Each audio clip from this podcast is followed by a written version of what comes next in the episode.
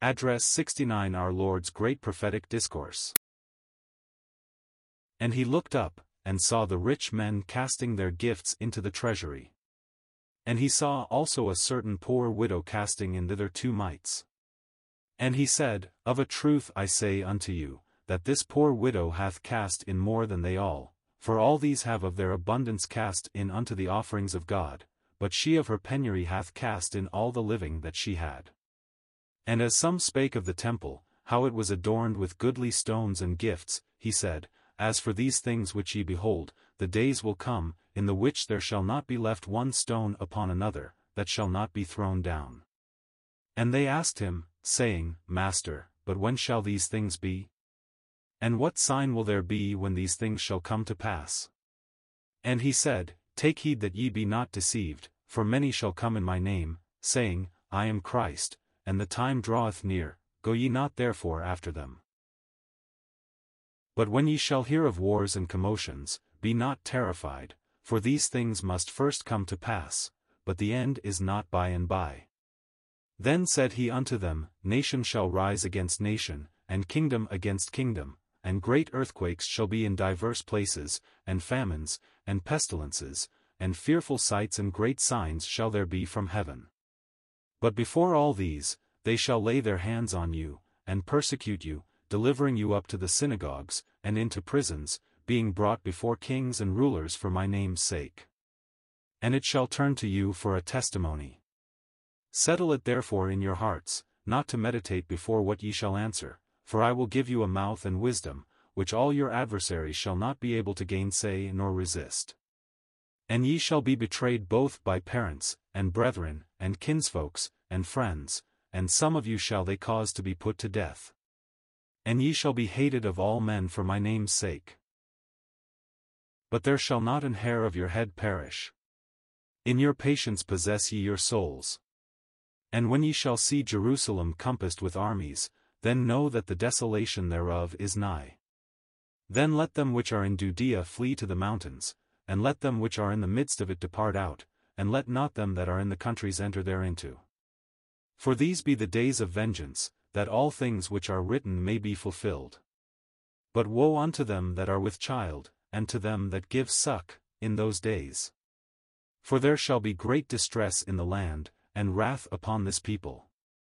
And they shall fall by the edge of the sword, and shall be led away captive into all nations, and Jerusalem shall be trodden down of the Gentiles, until the times of the Gentiles be fulfilled. Luke 21 verses 1 to 24. And he looked up, and saw the rich men casting their gifts into the treasury. And he saw also a certain poor widow casting in thither two mites. There are two important things which we learn from a consideration of this incident. The first is that our blessed Lord is deeply interested in what we give to God.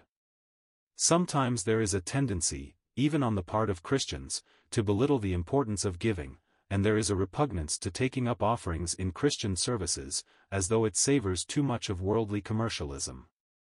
But we need to remember that all through the history of God's dealings with his people, he has looked to them to give of their substance for the carrying on of his work. It is a recognition of our discipleship if we bring our offerings to him from time to time. It was so in Israel of old, it has been so all through the centuries. Our Lord was sitting over against the treasury, taking note of what the people contributed. He is still observant of what his people give to him, he knows whether or not it is out of love to him that we give, he knows whether or not those who give do so sacrificially and with real self-denial. In the second place, we learn from this passage that heaven's arithmetic, heaven's method of bookkeeping, is altogether different from ours. We generally judge people by the amount of money they give. If a rich man gives a large sum we say he has given much, but if one brings in little we may pay scant attention to it. God's way of reckoning is quite otherwise. He takes note, not so much of the amount given, as of what is left. A rich man might give thousands and have hundreds of thousands left, another person, in lowly circumstances, might give a very small amount, but because he had very little left for himself it would go down as a large contribution. The Lord Jesus saw the poor widow casting in two mites, a very small sum. Two mites, we are told, amount to a farthing, a very infinitesimal coin, even of less value than a British farthing. Yet Jesus said, Of truth I say unto you, that this poor widow hath cast in more than they all, for all these have of their abundance cast in unto the offerings of God, but she of her penury hath cast in all the living that she had. I take it that was her whole day's pay. She worked all day and this was all she had for it, and she put it all into the treasury of the Lord. No one giving thus to God ever suffers because of it. God will reimburse him in his own way and time. He will be no one's debtor, he will make it up in some way for whatever we give to him. We must next turn to consider Luke's account of our Lord's great prophetic discourse, and as some spake of the temple, how it was adorned with goodly stones and gifts. At that time Jerusalem was a great city, as cities were in the Orient. It was surrounded by a strong wall. Its large buildings were beautiful, particularly the glorious temple on which Herod had spent millions of dollars in his endeavor to make it as grand as the Temple of Solomon before that was destroyed by Nebuchadnezzar's army. Naturally, the Jews were very proud of the temple and the other buildings, and the apostles evidenced the same spirit as they turned to Jesus and sought to impress him with their architectural magnificence. But he saw it all with prophetic eyes in a way they could not see. He saw what was going to happen to these buildings. He declared, As for these things which ye behold, the days will come, in the which there shall not be left one stone upon another, that shall not be thrown down. It must have appeared most unlikely that such words would ever be fulfilled. Yet within the next forty years the great temple and all the other buildings of the city were leveled to the ground. Every prophecy of Scripture either has been or will be fulfilled literally as written or spoken. When the Lord Jesus told his disciples of these things to come they were amazed, and they asked him, saying, Master, but when shall these things be? And what sign will there be when these things shall come to pass? In order to get his complete answer we need to read the report of this entire discourse as given in the three synoptic Gospels, Matthew 24, Mark 13, and here in Luke 21. Luke gives an account of the circumstances which should take place before and leading up to the destruction of Jerusalem, Matthew deals particularly with what was to take place afterward, leading on to the second coming of Christ. Luke tells us something of that, but does not give us nearly as full and complete a report as Matthew does. Mark's account is very much like that of Matthew's, though not quite so full. In the threefold report of these words from the lips of the Lord, we have a remarkable prophecy of the things that will take place after his death, resurrection, and ascension to heaven. The destruction of Jerusalem, the state of the world during all the present age, and the conditions that will prevail in the time of the end, the last unfulfilled 70th week of Daniel, chapter 9, and the second advent in glory, are all graphically portrayed. There is nothing here about the church, the body of Christ, or the rapture. These were truths yet to be revealed. And he said, Take heed that ye be not deceived, for many shall come in my name, saying, I am Christ, and the time draweth near, go ye not therefore after them. History tells us that there were many deceivers who rose up in Israel, making messianic claims, during the forty years that elapsed after the cross. The true Messiah had been rejected. The greater part of Jerusalem refused to believe that Jesus was the promised one, and so they fell readily under the influence of these false prophets. Jesus gave a general description of conditions that would prevail in the world before Jerusalem met its doom. But when ye shall hear of wars and commotions, be not terrified, for these things must first come to pass, but the end is not by and by. By and by is one word in the Greek original, translated into three words, and is generally rendered immediately or forthwith. So what our Lord was saying is this, there will be wars and rumors of wars, but you are not to be disturbed, because these things must happen and will happen, but the end is not yet. It is clear from a careful study of Matthew's report that such conditions will prevail until Christ comes back. But he never gives us these things as definite signs of the coming of the end, they are simply the natural result of the rejection of the Prince of Peace. The better acquainted with history we become, the more we realize how literally fulfilled were the words of our Lord during that forty-year period. Then he said, Before all these, they shall lay their hands on you, and persecute you, delivering you up to the synagogues, and into prisons, being brought before kings and rulers for my name's sake. We need only to read the book of Acts to see how this prophecy had its fulfillment in connection with the early disciples of our Lord Jesus Christ. They were persecuted by the Jews in the synagogues and also by the Gentiles, many were put to death for his name's sake.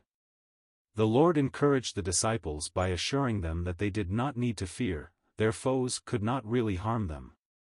At the worst they could but send the disciples home to the Father's house. Death is not evil for a child of God. They need not fear their adversaries. Settle it therefore in your hearts, not to meditate before what ye shall answer, for I will give you a mouth and wisdom, which all your adversaries shall not be able to gainsay nor resist.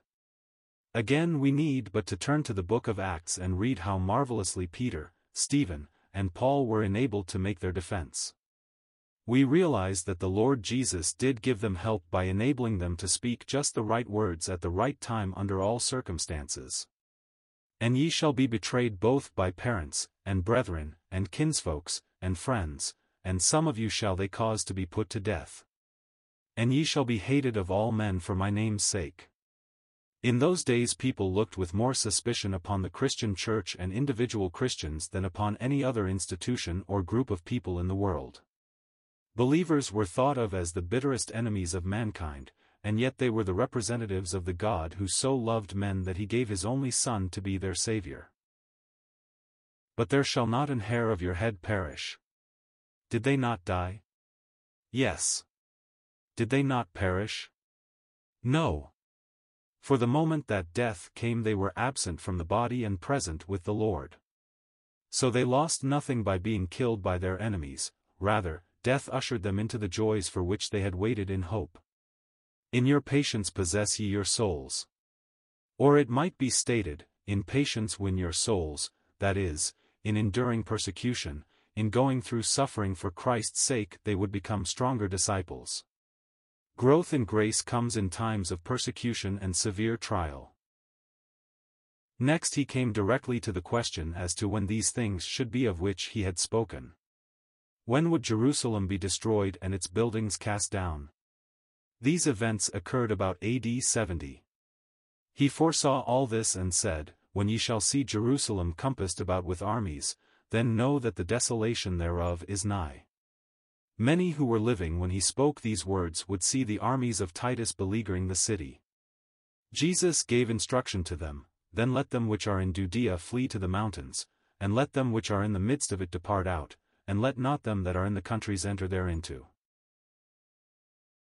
Josephus is the authority for the statement that when the Christians saw Jerusalem compassed with armies they remembered the words of the Lord, and they left Jerusalem and fled to the city of Pella, where they were protected by the Roman government, so that they did not have to endure the judgment that came upon Jerusalem and its guilty people who knew not the time of their visitation. For these be days of vengeance, that all things which are written may be fulfilled. But woe unto them that are with child, and to them that give suck, in those days. For there shall be great distress in the land, and wrath upon this people. And they shall fall by the edge of the sword, and shall be led away captive into all nations, and Jerusalem shall be trodden down of the Gentiles, until the times of the Gentiles be fulfilled. See how clearly our blessed Lord looked down through the centuries and observed what would take place in connection with Israel, God's earthly people, and their city, Jerusalem the city was destroyed. Thousands upon thousands were slaughtered, the most awful condition imaginable prevailed in Jerusalem during the time of the Roman siege. And when at last the armies of Titus entered the city, although he, himself, gave the command that the temple was not to be destroyed, we are told by Josephus that a drunken soldier flung a lighted torch into the temple area and within a little while the temple burst into flames, and it was destroyed completely. Today where that temple once stood there is a mosque, where the smoke of sacrifice once ascended to Jehovah, Mohammedans meet to join in the praise of their false prophet. Those of the Jews who were not destroyed were led away captives into all nations.